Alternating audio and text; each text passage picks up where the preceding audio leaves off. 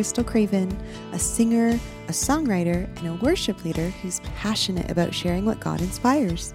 And this is your weekly devotional.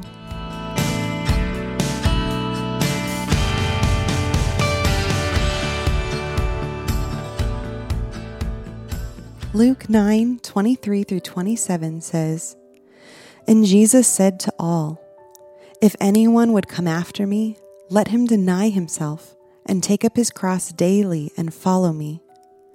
For whoever would save his life will lose it, but whoever loses his life for my sake will save it. For what does it profit a man if he gains the whole world and loses or forfeits himself? For whoever is ashamed of me and my words, of him will the Son of Man be ashamed when he comes in his glory, and the glory of the Father and of the holy angels. But I tell you truly, there are some standing here who will not taste death until they see the kingdom of God. As we've just finished celebrating Easter, in which Christ literally took up his cross to die for our sins, let's look at what it means to truly follow him by taking up our cross daily. Jesus starts off with this sentence with an if. If anyone would come after me. So choosing to go after Jesus is 100% a choice. But once you make that choice, he makes it very clear what you should do. You should deny yourself, take up your cross daily, and follow him.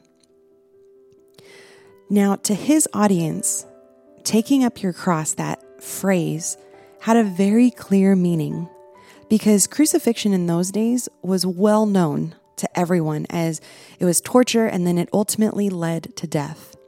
So to take up your cross was a one way journey. When criminals were crucified on crosses, it wasn't voluntary, right? Since they were dying as a consequence of their own sin. But Jesus, in order to go after us and redeem us in a sinful state, he willingly faced the cross as a consequence of our sin. And in order for us to go after Jesus, we must be willing to choose to pick up our own cross daily and follow him. Now, taking up our cross daily has to be a choice that we make every single day.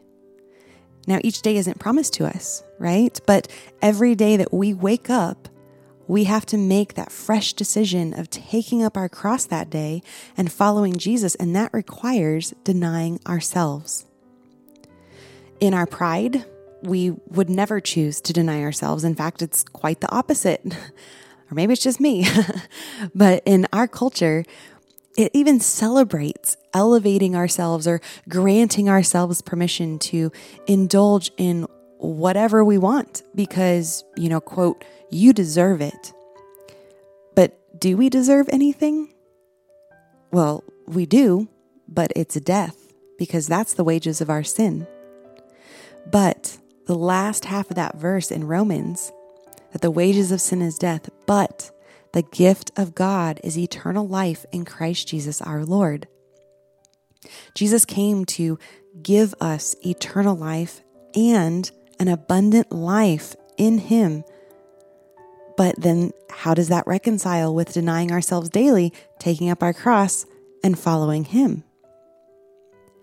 It's really important to keep the proper heavenly perspective in this. Abundant life in Jesus isn't about your physical life. Jesus never promised houses or cars or high paying jobs, designer clothes, no sickness, popularity. So, that health, wealth, and prosperity doctrine is false. Health and wealth and prosperity, these are all aspects of living an abundant life for this world, not for Jesus.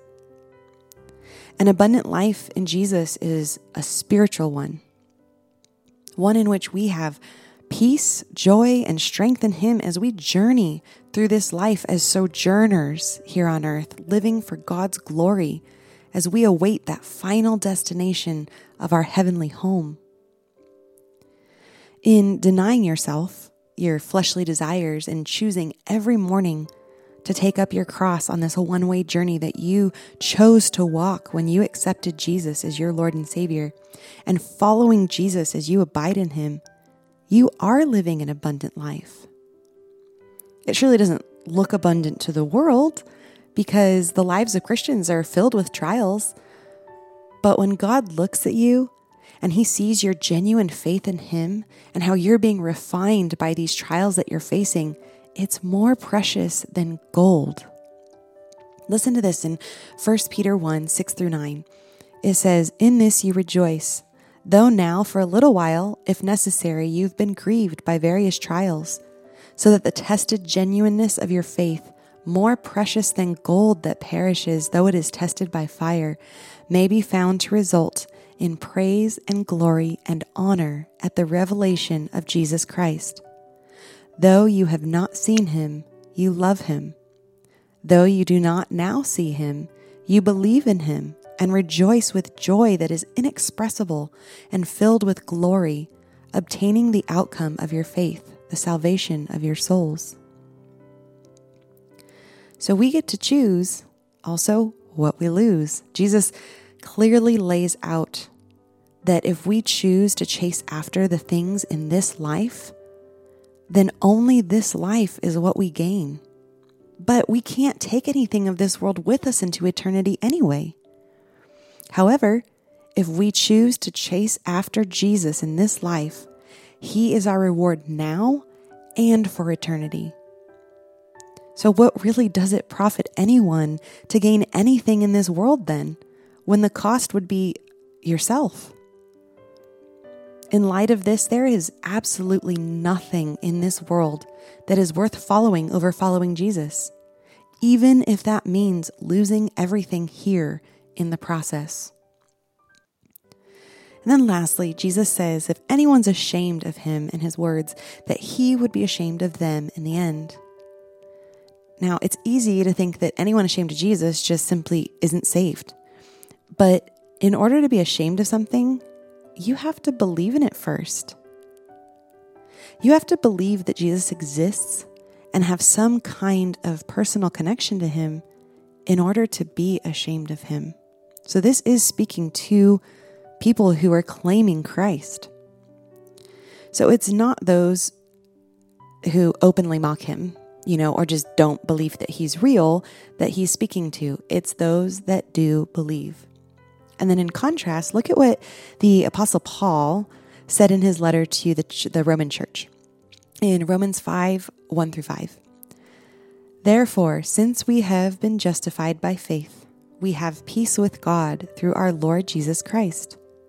Through him, we have also obtained access by faith into this grace which we stand, and we rejoice in hope of the glory of God.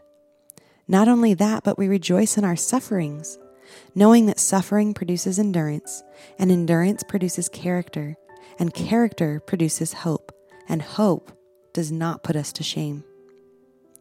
So, if we justify ourselves in this life and we care more about what the world thinks of us than what God thinks of us, the end result is shame. I mean, even further, Jesus being ashamed of us.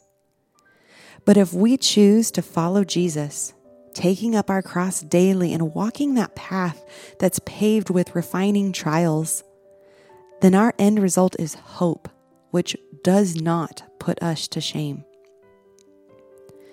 In loving and serving this world, we have everything to lose. But in loving and serving Jesus, we have everything to gain. Wouldn't you agree?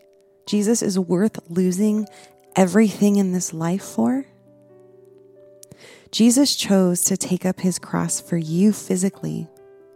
So, will you choose to daily take up your cross for him spiritually?